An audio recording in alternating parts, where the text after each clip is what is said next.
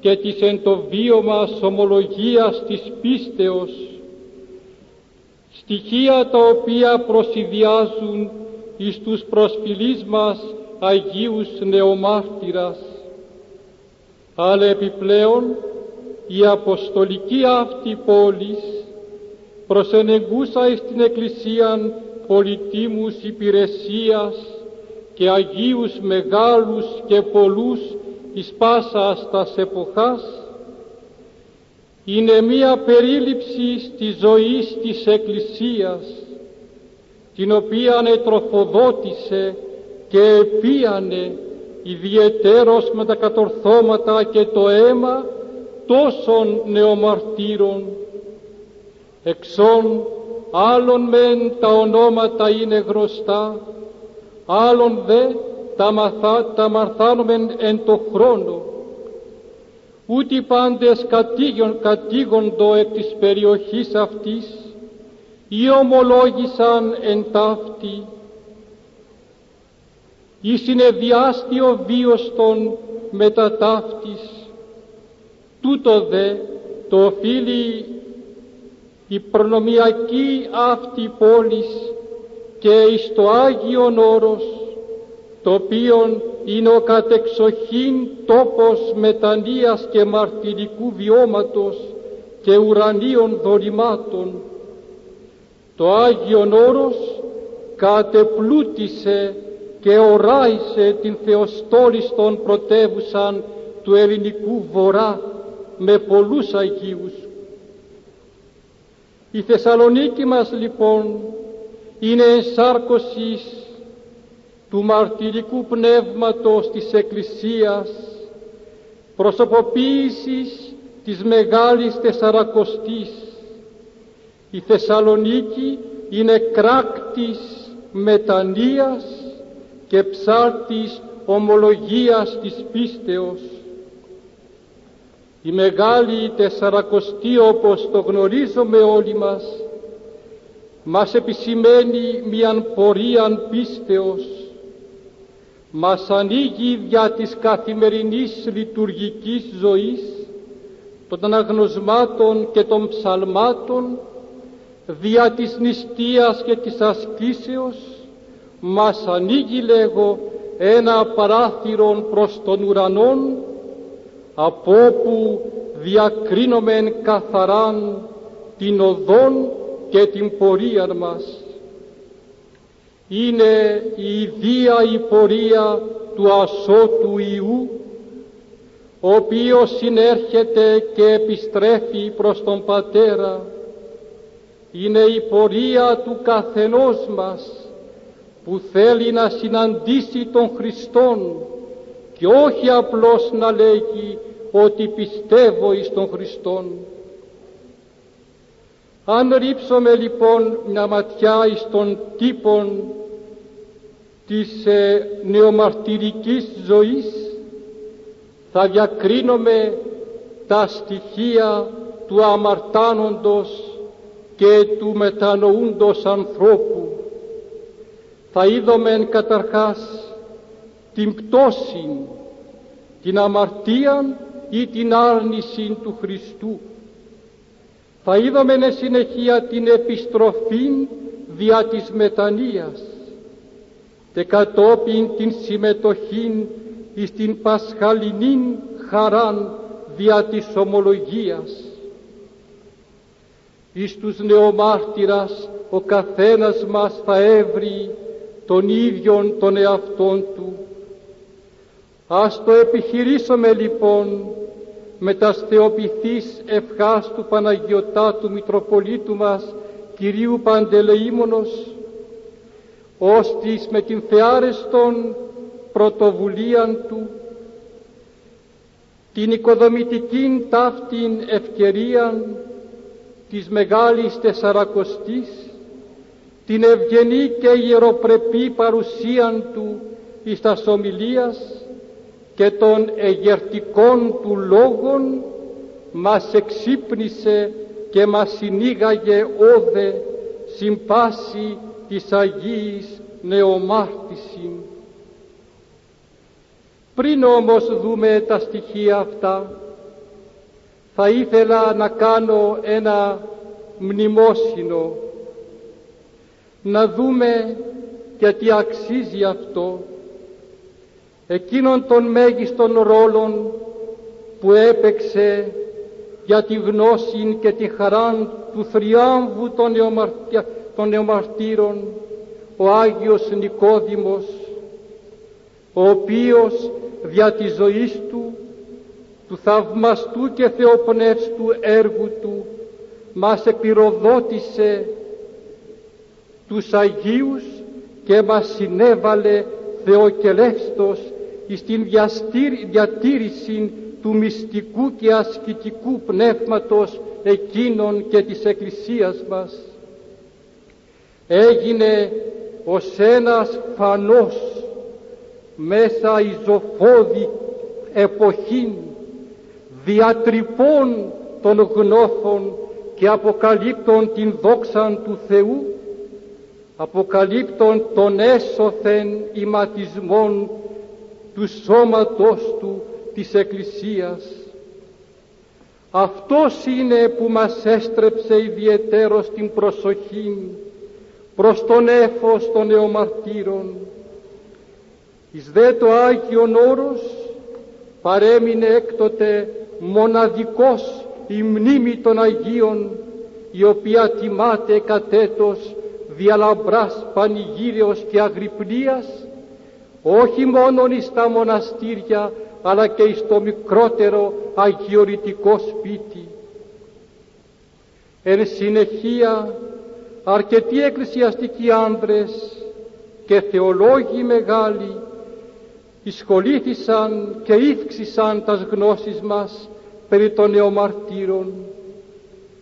Κατά δε τα τελευταία έτη ένας τόμος της Θεολογικής Σχολής της Θεσσαλονίκης ή το αφιερωμένος εις την μνήμη 1821 όπως γνωρίζουμε και τα σχετικά με τους νεομάρτυρας εκεί κείμενα δημιούργησαν καρποφόρων ενδιαφέρον και έδωκαν μίαν αγωγή νεομαρτυρική εις εκείνους οι οποίοι ενδιαφέρονται. Εσχάτως δε πάλι γνωρίζομεν ότι εξεδόθη στην πόλη μας ο πληρέστερος συναξαριστής των νεομαρτύρων που περιέχει εύληπτον τροφήν προς όλων των λαών.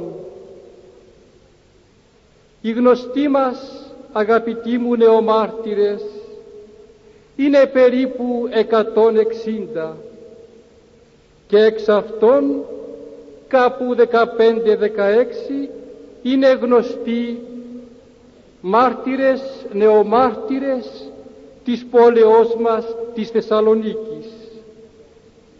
Αλλά δεν είναι μόνον αυτοί.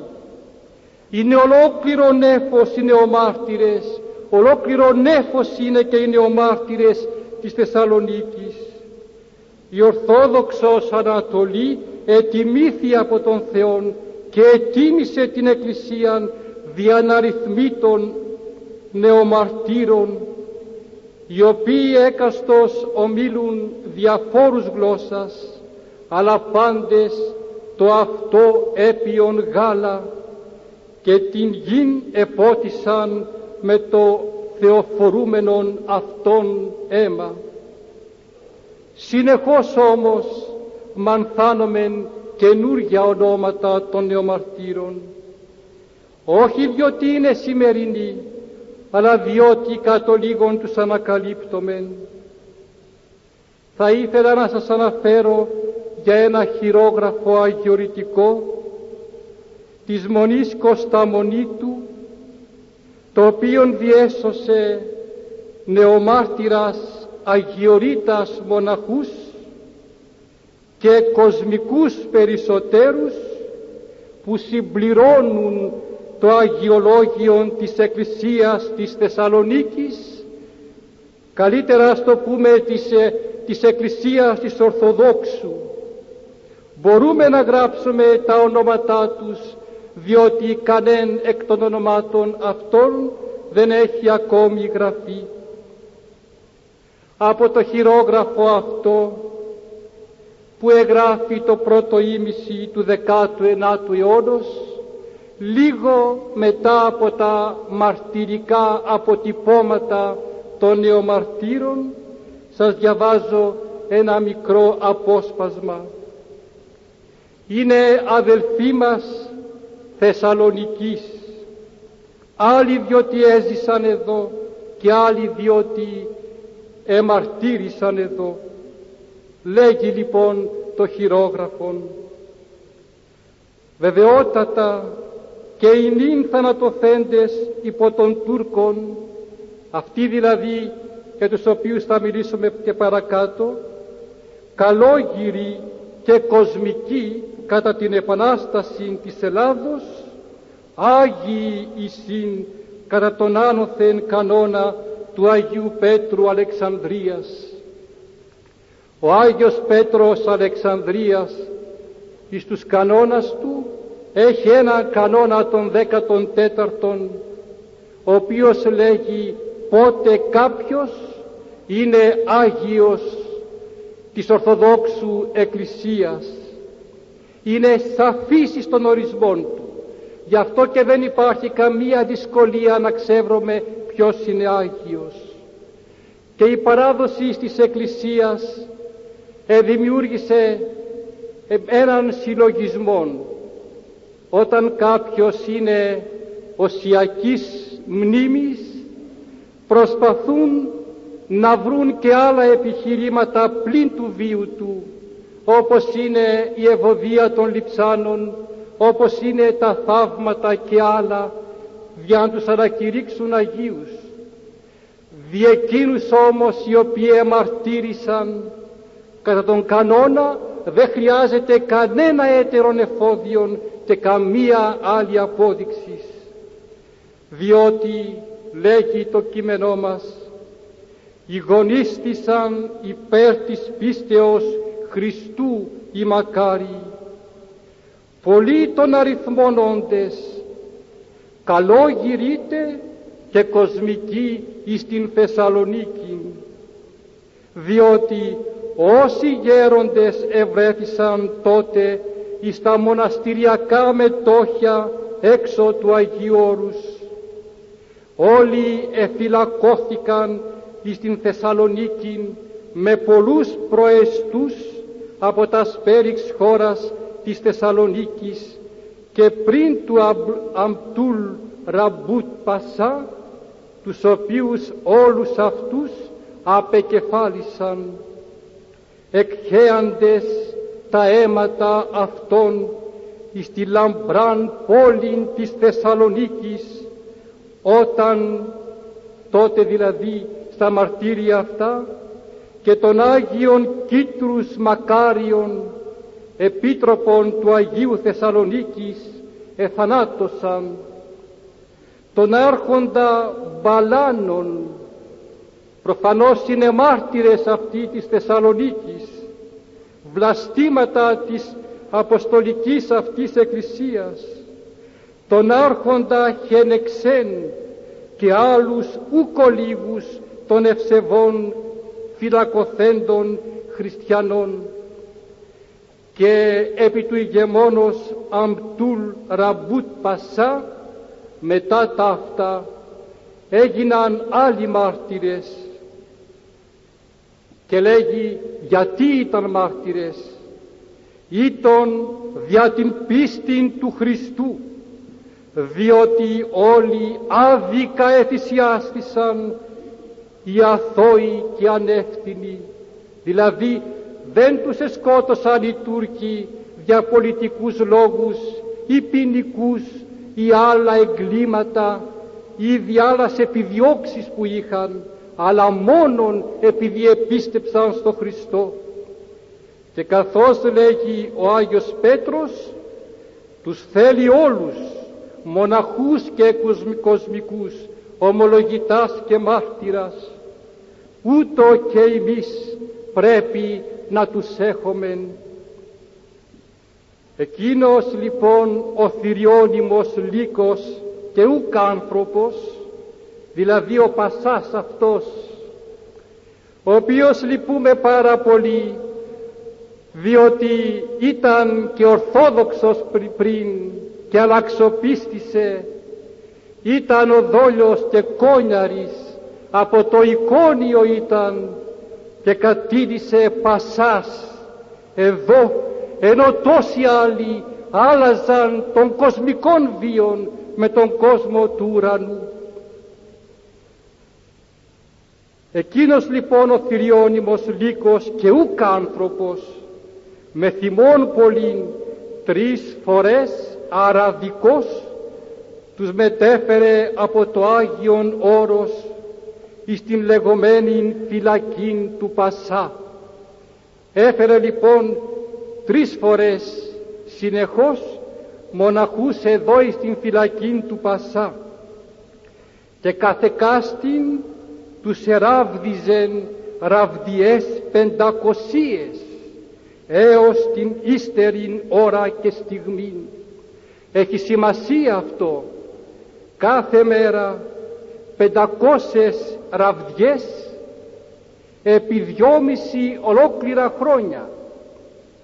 Εάν δεν ήταν για την, για την πίστη του Χριστού, η ανδήποτε στιγμή θα μπορούσαν να βγουν.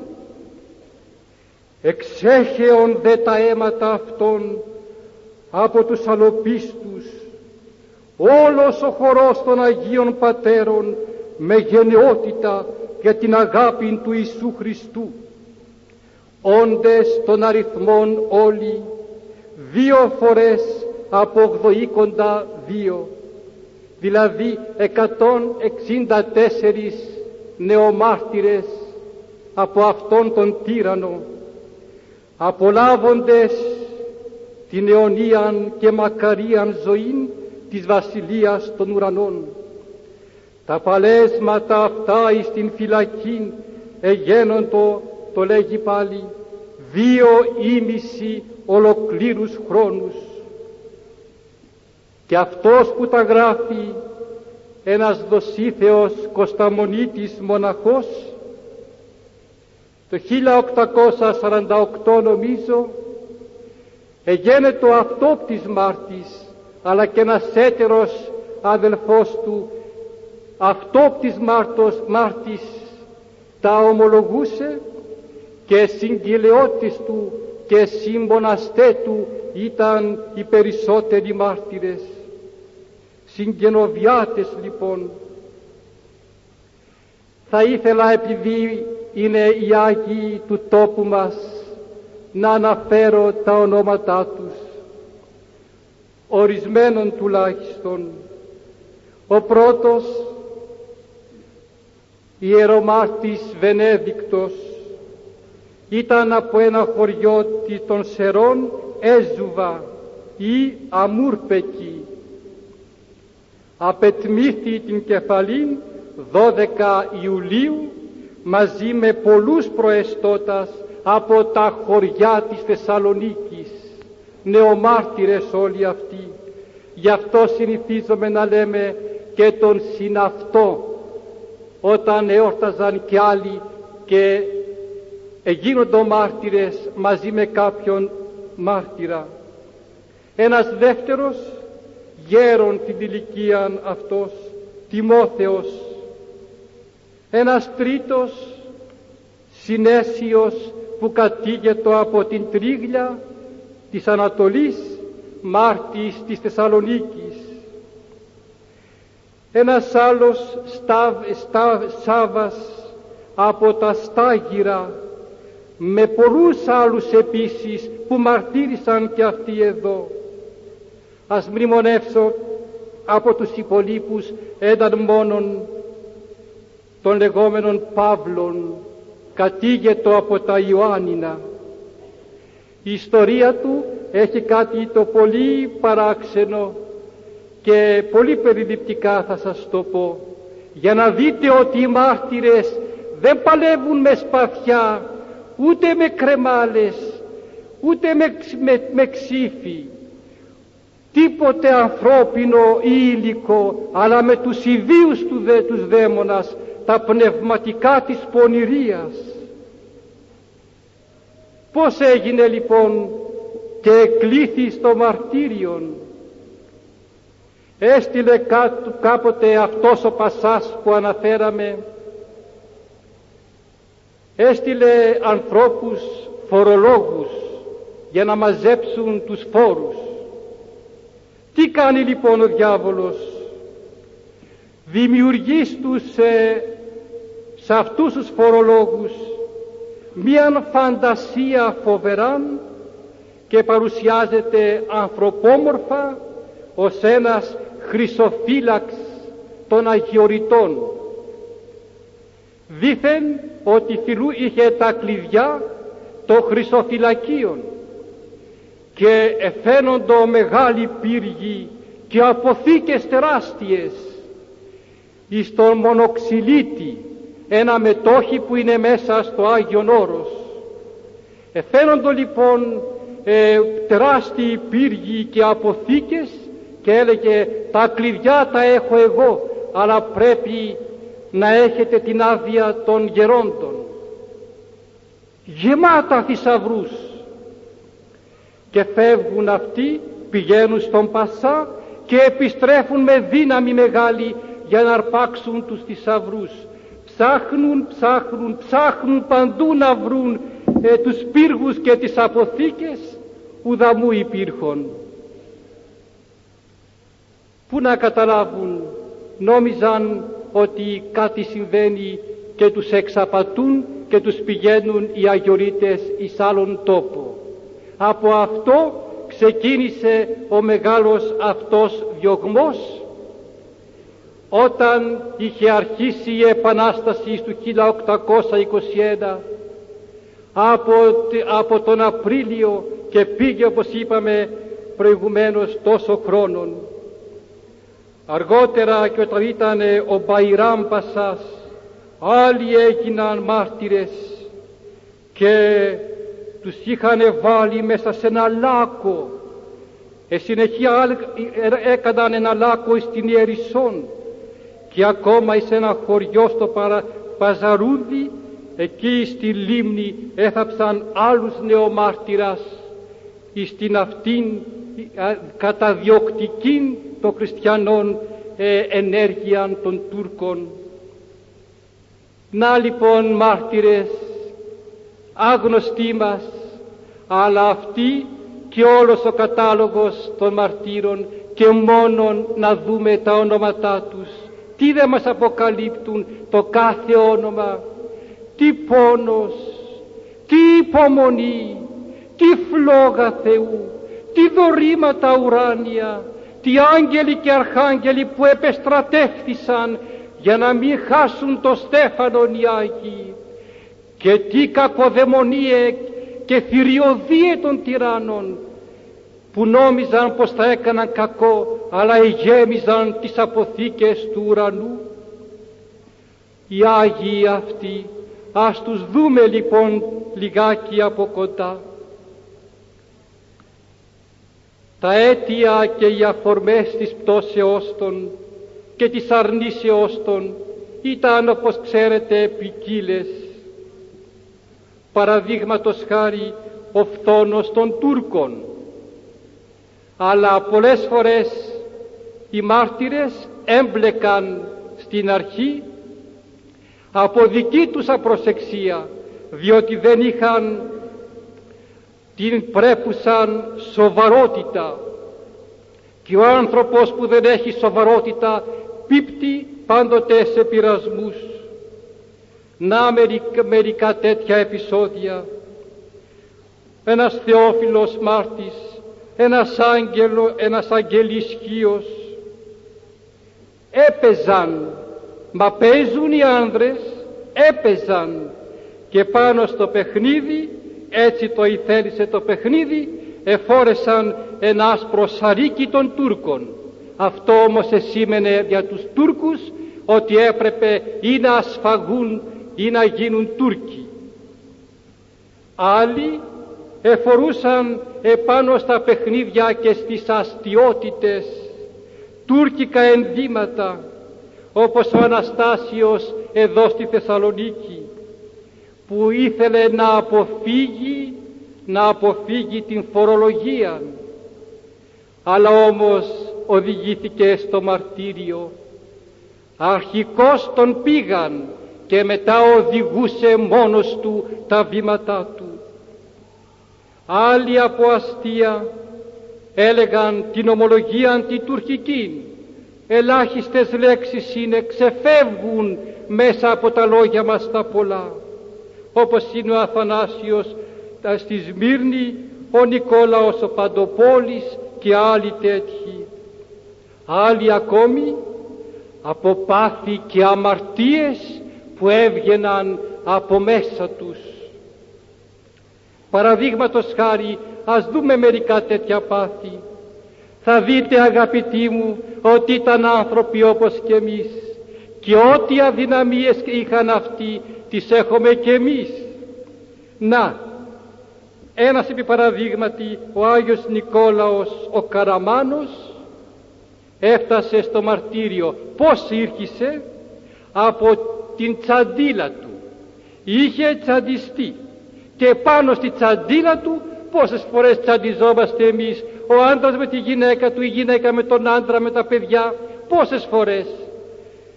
Από τη τσαντίλα του λέγει να γίνω Τούρκος το άκουσε ένας Τούρκος και έπρεπε ή να σφαγιαστεί ή να γίνει Τούρκος. Ένας άλλος από θυμών από θυμών. Και πάνω εις τον θυμών ομολόγησε το, το Ισλάμ και δεν είναι ένας δεύτερος, τρίτος, τέταρτος είναι πολλοί. Άλλοι από μέθη όπως ο Πολύδωρος ένας Αλέξανδρος της Θεσσαλονίκης ένας αγγελής και πάνω στο μεθύσι έλεγαν μορολογίες. Και οι μορολογίες ετσάντισαν τους Τούρκους και τους έκαναν στο, τους έφεραν στο δίλημα η ζωή ή θάνατος βλέπετε ότι η απροσεξία η αμαρτία και τα πάθη μας σκοτώνουν τη συνείδηση και δεν καταλαβαίνουμε τι κάνουμε και μετά χρειάζεται να έχουμε νεομαρτύρων ήθος για να μπορέσουμε να σηκωθούμε από την αμαρτία. Άλλοι πάλι από, από βαθύτερα πάθη, από φιλιδονία, από φόβο, από δειλία, υρνούντο την πίστη και γίνοντο Τούρκοι για να ζήσουν να καλύτερη ζωή ή για να μην χάσουν την ψεύτικη ζωή. Όπως είναι ο Αυξέντιος ο Μάρτης όπως είναι ο Θεόδωρος ο Βυζάντιος. Τι έπαθαν αυτοί τι λέμε κάθε μέρα τα, οι κακές συναναστροφές βλάπτουν κακές συναναστροφές έκαναν.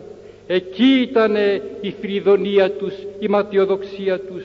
Είχαν συναναστροφές μέσα σε παλάτια και σε υπηρεσίες δημόσιες με Τούρκους.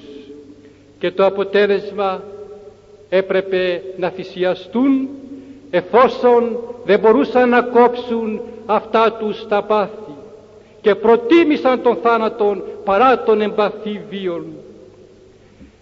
Να σας πω ακόμα ένα αίτιον αμαρτίας μια αμαρτία από την οποία έχαναν τη ζωή τους. Αυτό που λέμε στη καθημερινή γλώσσα ακιδεία. Κακομοιριά που το λέμε. Στενοχώρια. Βλέπεις κάποιον αχ λέγει προσεύχομαι και δεν μου απαντάει ο Θεός και μετά στενοχωριέται δυσκολεύεται νομίζει πως έχει αμαρτίες κάνει ποικίλα μέσα του ε, ενεργήματα του λογισμού και καταλήγει ότι εγώ δεν μπορώ να κάνω τίποτε. Η απογοήτευση του ανθρώπου από τη ζωή. Ένας Προκόπιος, Ιβυροσκητιώτης από το Άγιον Όρος. Για να γίνει Άγιος πήγε στο Άγιον Όρος. Αλλά εκεί περίμενε αμέσως ο Θεός να τον κάνει να έχει θαύματα, να του δείξει όλη του την αγάπη να του δώσει προσοχή ιδιαίτερη τι ζητούσε από τον Θεό και απογοητεύτηκε ξέχασε ότι το μοναχικό σχήμα είναι ουράνιος ζωή. Απογοητεύτηκε λοιπόν και αποφασίζει να φύγει από την ασκητική ζωή και να επιστρέψει στον κόσμο αφού το λογικό του ούτως ή άλλως εγώ δεν μπορώ να σωθώ τέτοιος που είμαι πόσες φορές το λέμε και εμείς αυτό. Και τελικώς αρνείται το Χριστόν λογική συνέπεια του γεγονότος ότι ξέχασε ότι η άρνηση της μοναχικής επαγγελίας είναι άρνηση του Θεού. Να πούμε ακόμα ένα αίτιο, πρέπει να βρούμε τον εαυτό μας σε κάποια κατηγορία είμαστε όλοι μας και ίσως μερικοί σε πολλές κατηγορίες. Θα σας πω για έναν άλλον Αγιορείτη, τον Εκτάριο, τον Αγιανανίτη.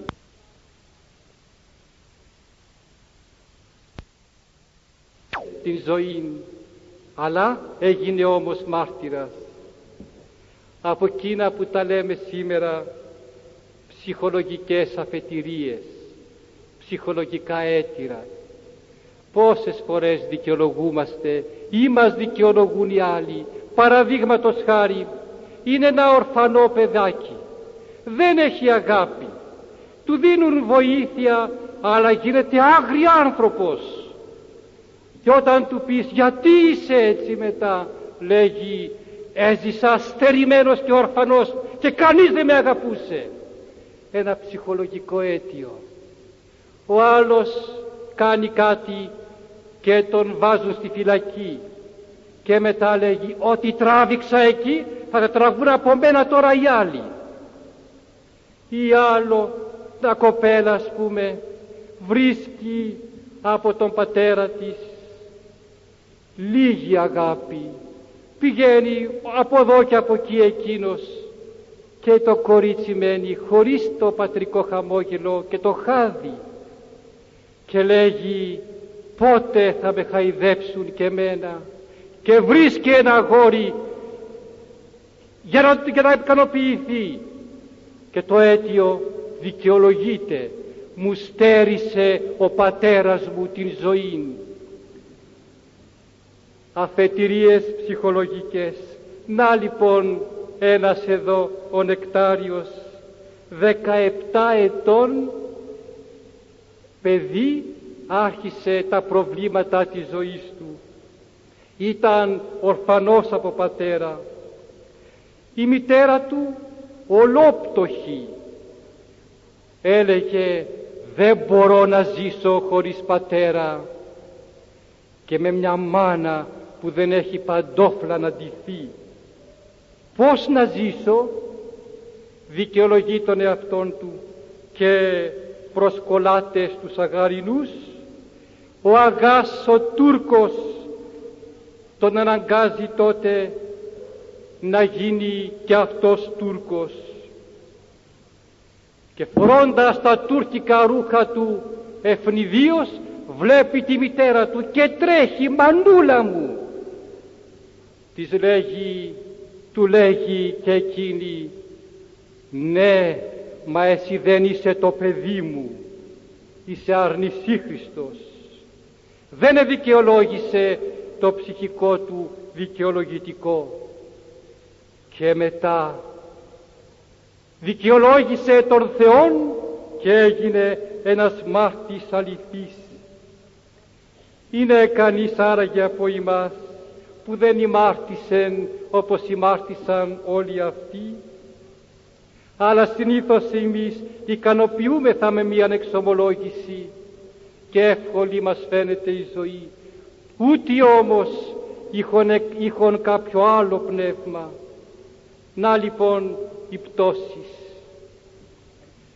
έρχεται μετά η ανάνυψης. Έρχεται μια στιγμή που ξυπνάει. Ξυπνάει ο κοιμόμενος. Συνέρχεται ο μεθυσμένος από όλα αυτά τα αίτια. Έρχεται εις τον εαυτόν του. Ανανύφει. Αλλά το ανανύφο έχει ακόμα μία έννοια. Στην ελληνική γλώσσα σημαίνει ελευθερούμε σημαίνει γλιτώνω. Και πράγματι αυτός που ξυπνάει από τον κοσμικό τρόπο της κρίσεως της αμαρτίας και από την επιπολαιότητα της μετανοίας νιώθει μετά να γίνεται ελεύθερος από πάθη και από αμαρτίες γλιτώνει από τον κόσμο και ελευθερούται εις τους ουρανούς. Η αμαρτία το να μην παίρνουμε στα σοβαρά τη ζωή μας και τη σχέση μας με την πίστη και με τον Θεό μάλιστα η άρνηση της Ορθοδόξου πίστεως και του αληθινού Θεού συνιστούν μίαν ψευδέστηση, μίαν πλάνηση, είναι πλάνηση, αποπλάνησης, είναι παραπλάνησης, αποπλανόμεθα και παραπλανόμεθα από τον εχθρόν. Βγαίνουμε από την φύση μας και από τον οικείον κόσμο μας. Οικείος κόσμος μας είναι ο ουρανός, είναι οι άγγελοι, είναι οι Άγιοι και εμείς συμφυρώμεθα με τους ανθρώπους της σαρκός. Όταν είμεθα μέσα στην αμαρτία δεν νιώθουμε την θαλπορή του Θεού ούτε κανένα χάδι ουράνιον. Νιώθουμε ότι είμεθα εν γη αλωτρία μακριά της, ζω... της πηγής της ζωής. Η ζωή μας είναι παραφύσιν και εμείς νομίζουμε ότι είναι καταφύσιν. Η συνείδησή μας όμως από καιρό σε καιρό μας κεντάει, φωνάζει Αδάμ πού ή άνθρωπε πού είσαι; Σε αλωτρία γη είσαι έτσι άκουγαν οι μάρτυρες μέσα τους και σηκωνόντουσαν οι φωνές αυτές ήταν ο Αλέκτορ που λάλησε εις τον Πέτρον και το κάθε τι μετά τους είπε και αυτό και έβρισκαν αφορμή και σώνοντο. Παραδείγματος χάρη ένας Άγιος ερχόμενος εις εμπειρίαν της πανούκλας σκέφτεται τον θάνατον και γίνεται ήρωας. Ένας άλλος διαβάζοντας ένα βιβλίο την αμαρτωλών σωτηρία. Ένας τρίτος ακούγοντας μακρόθεν το Χριστός Ανέστη του Πάσχα. Τι είναι λοιπόν η συνειδητοποίηση. Αλλάζω τρόπον οράσεως των ανθρωπίνων πραγμάτων. Εγκαταλείπω το φρόνημα της σαρκός. Ένας Αλέξανδρος Δερβίσης έγινε νεομάρτυρας. Του έλεγαν άντε φύγε είσαι τρελός. Και αυτός της απαντάει αληθινά ήμουν τρελός, ήμουν έξω από τα σφρένας μου, αλλά τώρα ήρθα εις τον εαυτόν μου. Τέτοια είναι πάμπολα και οδηγούν τον άνθρωπο τελικώς εις την επιστροφή του ασώτου διά της μετανοίας. Η συνείδηση γίνεται ένα πυρ θείων έσωθεν όπως λέγουν, οι ακολουθοί, λέγουν τα κείμενα των νεομαρτύρων. Και αυτό το πυρ θείων έσωθεν γίνεται πυρ θείου έρωτος. Δηλαδή καίγεται τώρα πλέον αρπάζει ο άνθρωπος φωτιά. Και όταν αρπάξει φωτιά επιδιώκει πρώτον την ειλικρινή μετάνοια βλέπουμε τώρα πώς μετενόουν οι μάρτυρες. Πρώτον, ζητούσαν την ειλικρινή μετάνοια. Δεν έμεναν κλειστοί στον εαυτόν τους κλαίγοντας, εξομολογούντο εις τον Θεόν και συνεχεία έβρισκαν και ένα δεύτερο πρόσωπο, ένα πνευματικό για να εξομολογηθούν εις αυτόν. Ήθελαν να έχουν κάποιον μάρτυρα ενώπιον του Θεού διά τη μετάνοιά τους. Μα λέγει ότι ενώπιον δύο ή τριών μαρτύρων σταθήσετε παν ρήμα.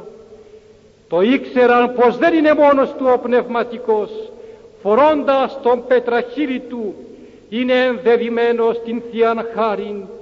Εκεί είναι αυτός απλώς το σημάδι του συνοικούντος ιδίου του Θεού. Θεός και άνθρωπος μαζί συνιστούν τους δύο μάρτυρας ή να σταθήσετε παν ρήμα να μαρτυρεί την μετάνοιά τους. Εις αυτόν δίνει την υπόσχεση ότι θα αλλάξει η ζωή. Και ο πνευματικός ρίπτει το μεσότυχον που τον είχε χωρίσει από τον Θεό. Πολλάκις δε ο πνευματικός ε, τους εσφράγιζε και με το μύρον. Ε, συνεχεία για να προωθηθεί περισσότερον η ζωή τους ζητούσαν ένα γέροντα αυτόν τον ήθελαν για να είναι καθημερινός μέσα στην ησυχία στην αγρυπνία του πνεύματος μέσα στην θεωρία μέσα στο σκοτάδι του μεσονυχτίου που θα προσεύχεται να είναι μεσίτης του να είναι η εσάρκωσης της πλουσίας ευσπλαχνίας του Θεού να είναι ο εκφραστής του θελήματος του Θεού ώστε να μην κάνει ό,τι νομίζει αυτός αλλά ό,τι θέλει ο Θεός να του δώσει έναν κανόνα που θα είναι η πνευματική τροφή του και τελικώς εάν προχωρήσει προς το μαρτύριο να του δώσει την ευλογία και αυτός ο ίδιος να είναι ο αλήπτης αυτός που θα τον προετοιμάζει και θα τον κατευθύνει προς το, προς το μαρτύριον. Λοιπόν η βασική του γέροντος ετοιμασία ήταν η αληθή του μάρτυρος μέσα στο μαρτυρικό του αίμα. Δι' αυτό και τόσοι πολλοί επήγαιναν και γίνοντο μοναχοί όταν ήθελαν στο Άγιον Όρος, όταν ήθελαν να γίνουν και μάρτυρες. Οι γέροντες ήταν πολύ προσεκτικοί, δεν έστελναν τον καθένα εις το μαρτύριον, τους οδηγούσαν πνευματικά, διακριτικά, συνετά. Κοιτούσαν το συμφέρον του ανθρώπου και αν η δόξα του, του, του, του νέου ανθρώπου αυτού είναι το στεφάνι του μάρτυρος τότε τον χειραγωγούσαν κατολίγων για να το αρπάξει το στεφάνι την κατάλληλον στιγμή. Κατόπιν αυτοί όλοι που έγινονται μάρτυρες επεδίδοντο με τη χειραγωγία του γέροντος εις μίαν προετοιμασίαν του μαρτυρίου της ομολογίας δια της υπακοής και της ασκήσεως. Έκαναν βαριά ασκητική ζωή πολύ περισσότερο από τους υπολείπους μοναχούς την βαρυτέρα ασκητική ζωή γιατί δια να εμπιχθεί ο νέος τρόπος της ζωής από τώρα που είναι ακόμα ζωντανή αυτή μέσα στη σάρκα τους και να μην τη χάσουν. Έτσι ένας μάρτυρας, ο Άγιος Ηλίας Σαρδούνης, οκτώ έτη έκανε τέτοια άσκηση μέσα στο μοναστήρι. Ο Άγιος Δαμασκηνός στη Λάβρα έκανε δώδεκα έτη. Ο Γεδεών έκανε τριάντα πέντε έτη μοναχικών παλεσμάτων για να φτάσει στο μαρτύριο. Στο μοναστήρι είχε τους προμαρτυρικούς αγώνας. Πόσοι δε μοναχοί όχι μόνον εμαρτύρησαν αλλά και οδήγησαν πολλούς σε μαρτύριο και διάλεγαν συνήθως για το μαρτύριο την Μεγάλη Τεσσαρακοστή που είναι κατάλληλος περίοδος της ε, ε, δοκιμασίας, της ασκήσεως και της μετανοίας. Ένας δε από αυτούς τους μοναχούς θα το ξέρετε οπωσδήποτε είναι τόσο κοινό όταν μπήκε για μια στιγμή ο γέροντας μέσα στο κελί του τον βρήκε γονατιστό να κάνει πρόβες πως να βάλει το κεφάλι του στη σπάθη του εχθρού. Και όταν του λέει εκείνος τι κάνεις; Γυμνάζομαι πάτερ εις φαγήν απαντά ο ετοιμαζόμενος. Να λοιπόν η άσβεστος φλόξ ο ακόρεστος πόθος της ομολογίας είχε ανάψει μέσα του. Έτσι άναβε και δέχοντο η πνευματική. Όλη αυτή η ασκητική ζωή έκανε την ψυχή τους να είναι πολιώματα, σερα, πολιώματων σεραφείμ ορών των αόρατων ως ορατών. Αυτή η ασκητική ζωή τους έκανε να έχουν έκδηλον την παρουσία του Θεού. Και έτσι αυτή η προσωπική ζωή, η μυστική, η ασκητική ζωή μέσα στο κελί ήταν η προσωπική του συνάντηση με την ιστία και με την άσκηση και με την προσευχή η συνάντηση με τον Χριστόν από την ζωή αυτή για να βαδίσουν στο ειδικό τους σωτήριον πάθος και προς την ειδική του Ανάσταση. Εδώ επεκαλούντο τις νύκτες περισσότερο αλλά και τις ημέρες το όνομα του Ιησού Χριστού με την ευχήν Κύριε Ιησού ενώπιον των αγγέλων και όλου του μυστικού σώματος του Χριστού για να μπορέσουν μετά να ομολογήσουν το όνομα του Χριστού μπροστά στον ιεροδικαστή και μπροστά εις τον Δήμιον και αυτή η ετοιμασία και η αληθή τους έφερνε στην ικανότητα να γίνουν ομολογητές. Παρουσιάζονται μοναχοί τους. Πίσω όμως ήταν και ο γέροντας και πριν φύγουν, πριν τους αφήσουν οι γέροντες, τι διάλογοι συνέβαιναν. Να λέγει ένας στον γέροντά του, όχι γέροντα του λέγει, μη με καθυστερείς. Είναι αδύνατο να εμποδιστώ, φλογίζεται η καρδιά μου. Ήθελαν όλοι τους να μιμούνται τους παλαιότερους νεομάρτυρας ή και τους αρχαιότερους ακόμα Αγίους. Ένας εμιμήτω τον Άγιον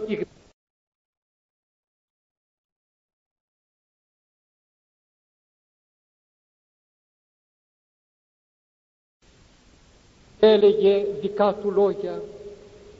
Ο Λουκάς ο Σταυρονικητιανός των Άγιων Θεόδωρων που μόλις είχε μαρτυρήσει, ο Θεόδωρος ο Βυζάντιος των Άγιων Πολύδωρων και έτσι ο ένας έγινε το μυσταγωγός της ουρανίου ζωής εις τον άλλον.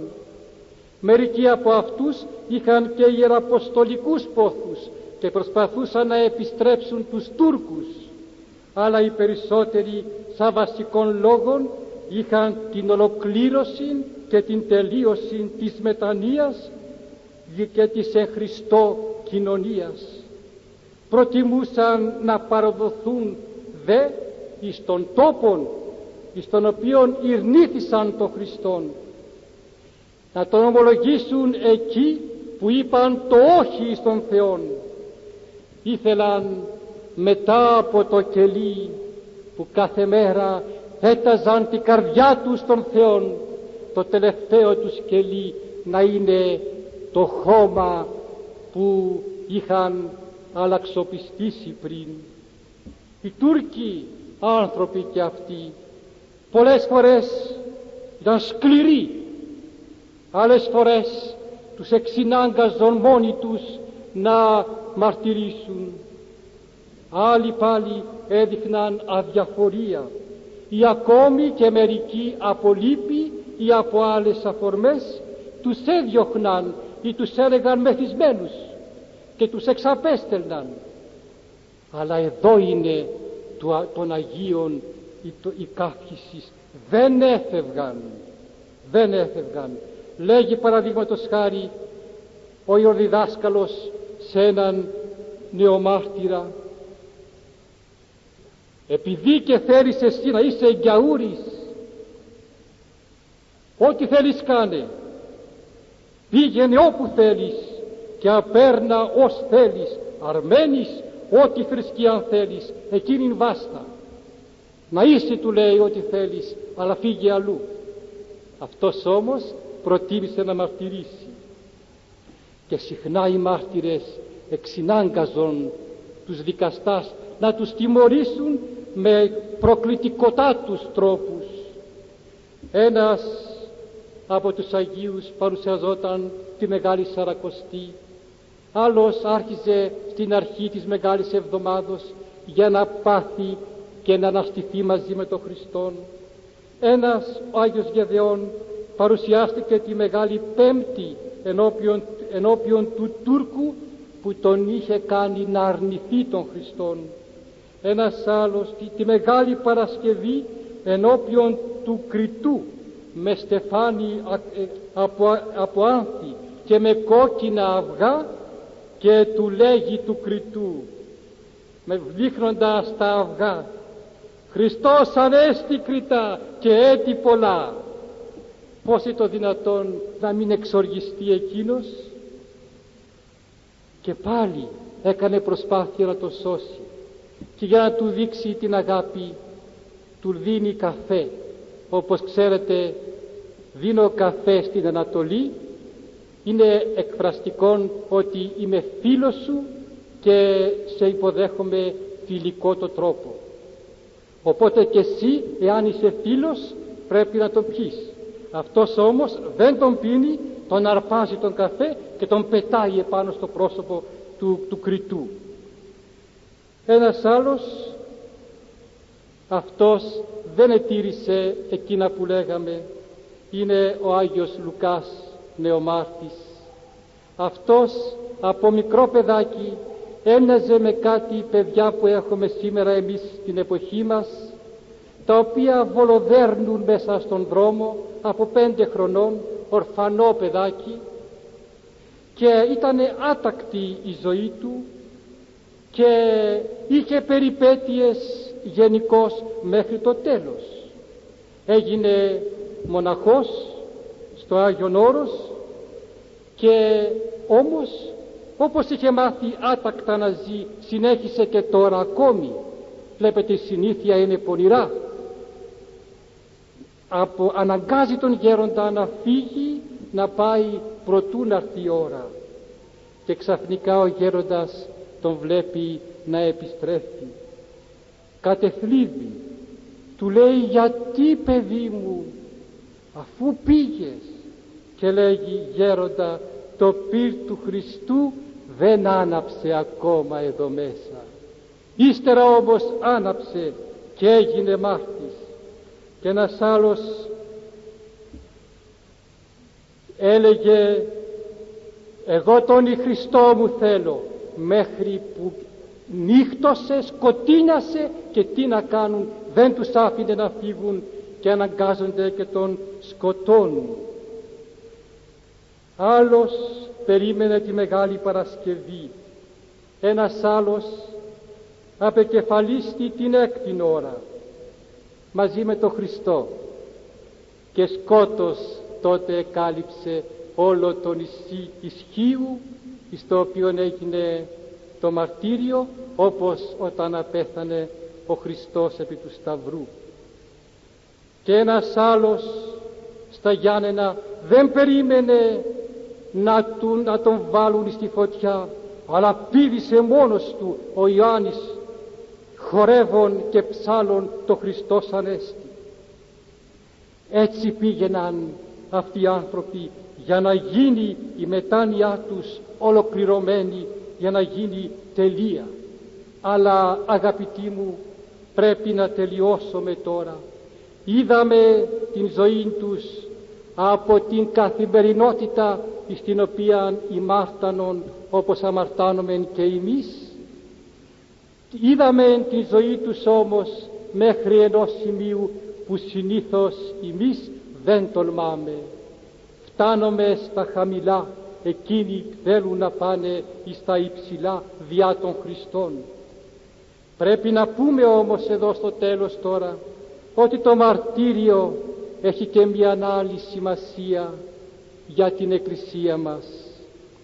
Δεν είναι μόνο η χειραγωγία μας που μας δείχνει δηλαδή πώς να σκεφτόμαστε για να είμεθα πραγματικά εν μετανία άνθρωποι αλλά μας δείχνει και κάτι ακόμη ότι δηλαδή δεν είναι το μαρτύριο ένα προσωπικό γεγονός προσωπική χαρά και επιτυχία του μάρτυρος αλλά είναι και ένα δώρο πρωτίστως είναι ένα δώρο της Εκκλησίας. Είναι μια εκκλησιαστική πράξη. Δεν είναι μια θανατική εκτέλεση όπως τη βλέπουν τα κοσμικά μάτια είναι ένας θρίαμβος της Εκκλησίας κάθε μαρτύριο. Το μαρτύριο δεν γίνεται από βούληση ανθρωπίνη το εσκέπτεται ο μάρτης ο υποψήφιος. Αλλά ποιος τον εψήφισε και τον έκανε υποψήφιο; Τον εψήφισε η αγάπη του Θεού τον ευλόγησε ο γέροντας συνειβδόκησαν οι αδελφοί του μοναστηριού. Και ο στρατευμένος λαός συνυπουργούσε και συνευλογούσε και συνευδοκούσε με όλους τους τρόπους που μπορούσε. Διότι μαζί με το μάρτυρα όπως θα το ξέρετε όλοι σας επήγαιναν πολλοί χριστιανοί. Συχνά επήγαινε όλο το χωριό όλη η πόλη όλος ο λαός όπως γράφει ο, ο βίος ενός Αγίου επήγαιναν για να βοηθήσουν και αυτοί να συμβάλλουν να κερδιθεί η νίκη έως ότου καταφέρουν να πάρουν το τίμιο λείψανο του μάρτυρος για να κάνουν την πρώτη λαϊκή ανακήρυξη της αγιότητός του μέσα στην εκκλησία του χωριού ή της πόλεως. Ούτε το Πάσχα δεν επανηγύριζον τόσο πολύ όσο στα μαρτύρια. Ούτε σε γάμους επήγαιναν με τόση καρδιά όσο στα μαρτύρια. Ούτε σε πολεμικές νίκες αχούσαν όσο εις το μαρτύριον ενός Αγίου και μαζί τους συμμετείχαν και οι άγγελοι και τα πνεύματα των δικαίων και των μαρτύρων. Ως σαν ένας σύννεφον μελισσών εμαζόχτηκαν λέγει ο βίος του Αγίου Μιχαήλ Μαυρουδί όταν γίνεται ο μάρτης διότι όπως είπαμε ο αγώνας είναι προς, τους, προς τα πνευματικά της πονηδίας εκεί λοιπόν ο λαός έψαλε παρακλήσεις. Όχι για να γλιτώσει είπαμε η ανάνυψης είναι το γλίτωμα και η ελευθερία. Τα Κύριε λέησον ηχούσαν ως βροντέ. Οι Τούρκοι αγρίευαν αλλά οι πιστοί προσδοκούσαν την δόξαν του Θεού. Και αμέσως των καταλογοέγραφων οι, οι, οι ίδιοι αυτοί οι συμμάρτυρες του Αγίου ο μάρτης ενώ απέχνισκε προσήφιετο για τον λαόν για το γένος των χριστιανών για τη μητέρα Εκκλησία διότι γνωρίζομαι ότι επιστεύεται πάντοτε πως οι μάρτυρες μπορούν και αμαρτήματά μας να τα συγχωρούν. Λοιπόν, το καιρό εκείνο συνηθίζεται να γίνεται όλο αυτό το πανηγύρι σε αγρυπνίες. Και αγρυπνίες έκανε η Εκκλησία διαρκώς για να είναι συνηθισμένοι οι άνθρωποι. Διότι αν δεν είναι συνηθισμένοι δεν πηγαίνουν στις δύσκολες στιγμές. Έκανε λοιπόν ολονικτίους αγρυπνίας για να ενδυναμούται ο λαός να τηρούνται οι πατροπαράδοτοι εκκλησιαστικές, πατροπαράδοτοι εκκλησιαστικές συνήθειες να γιγαντώνονται εκαρδίες των αυριανών μαρτύρων και οι πιστοί να έχουν έτσι ένα ορατό σημάδι την αγρυπνία της δυνάμεως του Χριστού και της ενότητος της ειδικής ως μελών της μιας λογικής μάντρας του Χριστού. Σε μια τέτοια αγαπητή μου αγρυπνία ήταν φυσικό να γίνονται θαύματα. Σας είχα αναφέρει προηγουμένως έναν νεομάρτυρα, τον πρώτο νεομάρτυρα από τους αγνώστους της Θεσσαλονίκης, τον Άγιον Βενέδικτον, ο οποίος πώς εγνώρισε την ζωή την εχριστό. Είχε πάει στην τέτοια αγρυπνία και εκεί εγνώρισε τον ηγούμενο της Κωνσταμονίτου, της Μονής του Κωνσταμονίτου και ήρχισε οι σχέσεις του με το Άγιον Όρος μέχρι που έγινε ιερομάστης. Και ξέρετε την αγρυπνία αυτή που έγινε αφορμή σωτηρίας του Βενεδίκτου και άλλες πολλές αγρυπνίες ποιος τις υποκινούσε; Έγινε εγίνοντος τα Γιάννενα. Η κυρά Βασιλική η γνωστή κυρά Βασιλική του Αλή Πασά. Αυτή εφρόντιζε να δημιουργούνται ευκαιρίες αγρυπνιών. Εκεί λοιπόν στις αγρυπνίες εγενόντο οι Άγιοι και μεγάλωναν οι Στέφανοι.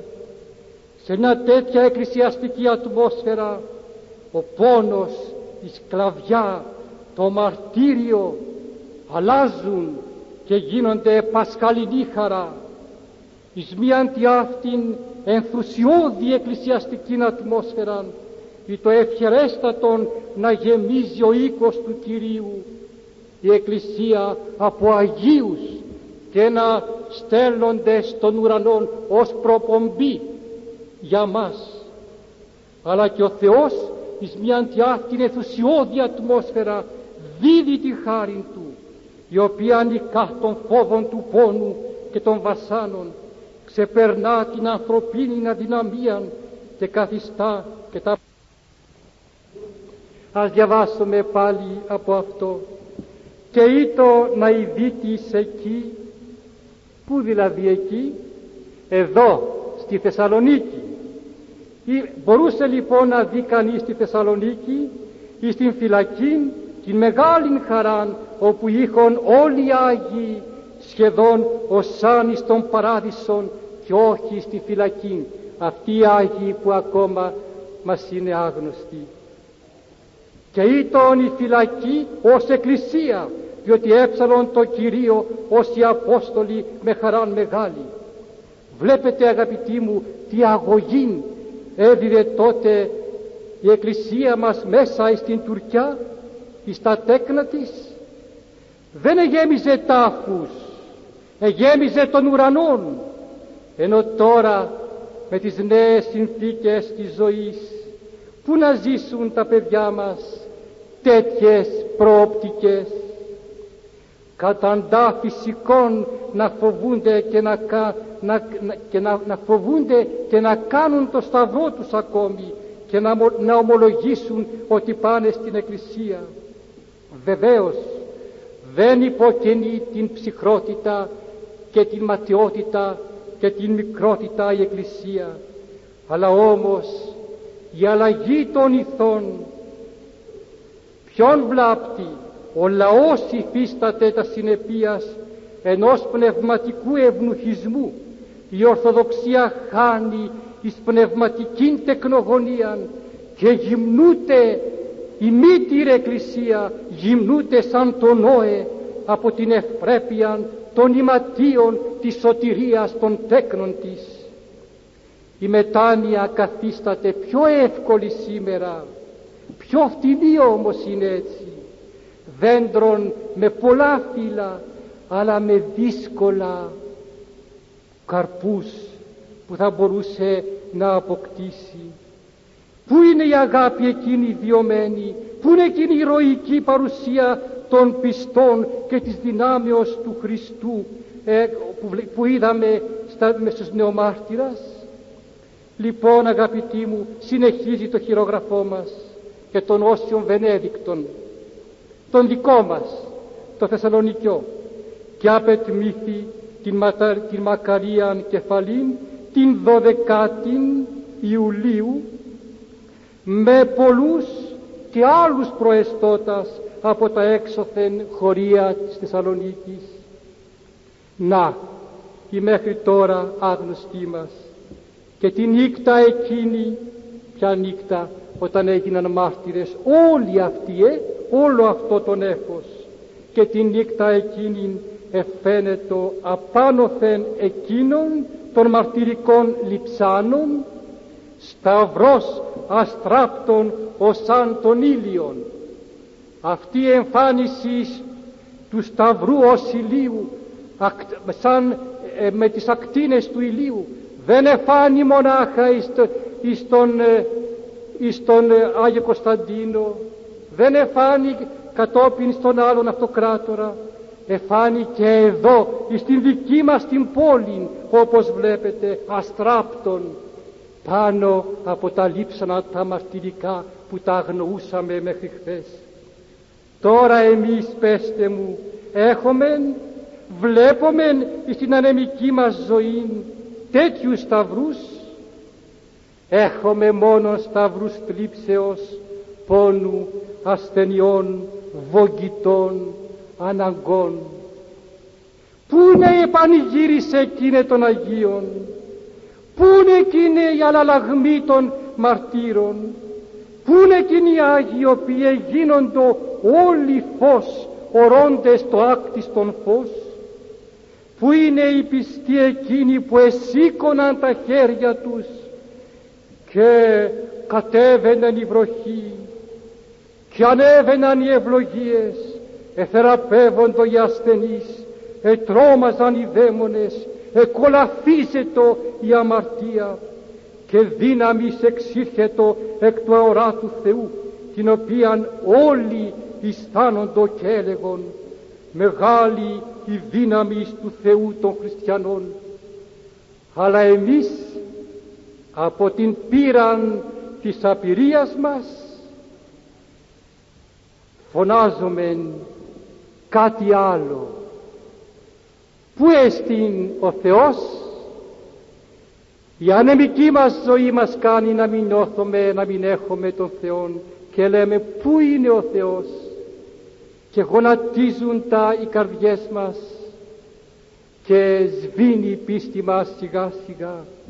Και οι άλλοι όπως λέγει ο ψαλμοδός μας λένε βλέποντας την ανεμική μας ζωή πού έστειν ο Θεός σου; Δείξε μου τον Θεό σου από τα κατορθώματά σου αλλά και ο Θεός πάλι τότε μας ερωτά με τα προφητικά λόγια πού εισιν οι μάρτυρές σου; Λέμε εμείς πού είναι ο Θεός; Όταν το χρειαζόμαστε φωνάζουμε. Απαντάει εκείνος πού είναι οι μάρτυρές σου ο γενεά; Αγαγέτωσαν τους μάρτυρας αυτών και δικαιωθήτωσαν και υπάτωσαν αληθή. Γίνεστε μη μάρτυρες, γίνετε και εσείς μάρτυρες στην καθημερινή σας ζωή και θα δείτε που έστειν ο Θεός. Εμείς, εμεί μάρτυρες και εγώ Κύριος ο Θεός. Όταν εσείς θα είστε μάρτυρές μου με τη ζωή σας, εγώ θα είμαι φανερός, ωμέγα, Θεός δικός σας. Όταν είχα πάει αγαπητοί μου εδώ και λίγους μήνες στα μετόχια μας της Γαλλίας για να κάνω μία ανεποπτεία διότι εκεί δεν είναι μόνο οι μοναχοί μας και μοναχές. Στα μετόχια αλλά έχουν γίνει και δύο σοβαρέ και μεγάλε εκκλησιαστικές γαλλόφωνοι ορθόδοξοι σύλλογοι Αγίων σύλλογοι δύο εκκλησίες ορθόδοξες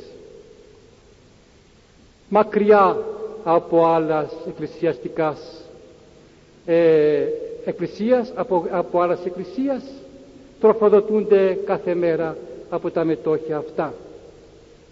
Η ψαλμοδία τους είναι ωραιοτάτη. Ψάλουν στα γαλλικά. Όταν είχαμε πάει εμείς έψελνε ένας χορός αγιορητικός ελληνικά και ένας χορός από τους Γάλλους γαλλικά αλλά ακριβώς εις τον ίδιο ήχον με τον ίδιο τρόπο. Και αν ήταν εκεί και ένας Έλληνας που οι Έλληνες συνήθως ακούν αλλά δεν παρακολουθούν δεν θα καταλάβαινε πότε λένε γαλλικά και πότε λένε ελληνικά. Γνωρίζοντας τον ήχο ή την γιορτή θα καταλάβαινε τι ψάλουν ωραιότατα ήταν. Μου άρεσε πάρα πολύ. Επήγαινα νύχτα ήρχοντα από 400, 500, 800 χιλιόμετρα για να παρακολουθήσουν αγρυπνία. Και εγώ με τα δεδομένα της ελληνικής μας πραγματικότητος όταν με ρώτησαν εκεί τι πρόγραμμα θέλετε να βάλουμε γέροντα; νόμιζα πως ήθελε να ψαλιδίσω με την ακολουθία για να μην κουραστούνε. Και λέγω κόψτε ό,τι νομίζετε. Όχι μου λέει θέλουν να προσθέσουμε δεν έρχονται 800 χιλιόμετρα για να κόψουμε και μετά από τη χαρά αυτή είχα να συντριβεί. Που την έπαθα ξέρετε; Σε ένα καθολικό μοναστήρι. Πήγαμε σε ένα από τα καθολικά μοναστήρια πήγαμε και σε άλλα. Μας ετίμησαν μας τιμούσαν και ότι είμαι θα ορθόδοξοι διότι έχουμε ακεραίαν την αλήθεια την παράδοση έχουμε την αρχαιότητα έχουμε ζώσαν την πραγματικότητα των Αποστόλων το ομολογούσαν αυτό και ζητούσαν να μάθουν όσο μπορούσαν περισσότερα και μάλιστα αγιορητικά νέα. Πάλι πήγαμε στην ακολουθία τους και καθίσαμε πίσω πίσω εκεί που κάθονται οι κοσμικοί. Δεν θέλαμε καμία ανάμιξη με τη λατρεία τους και δεν θέλαμε να κάνουμε μαζί τους ούτε μία φορά το σταυρό. Δεν θέλαμε Ορθοδοξία και Καθολικισμός να δώσουμε το δικαίωμα να φαίνεται ότι συμπορεύονται. Αλλά ποια ήταν η απογοήτευσή μου; Την ημέρα εκείνη ο Άγιος που τιμούσαν ήταν μοναχός του μοναστηριού τους ο οποίος εδώ και πέντε-έξι χρόνια εμαρτύρησε σε κάποια ιεραποστολή βαθιά εις την Ασία και μας διηγήθηκαν και των βίων του. Και αυτοί έκαναν αυτά που δεν κάνουμε τώρα εμείς.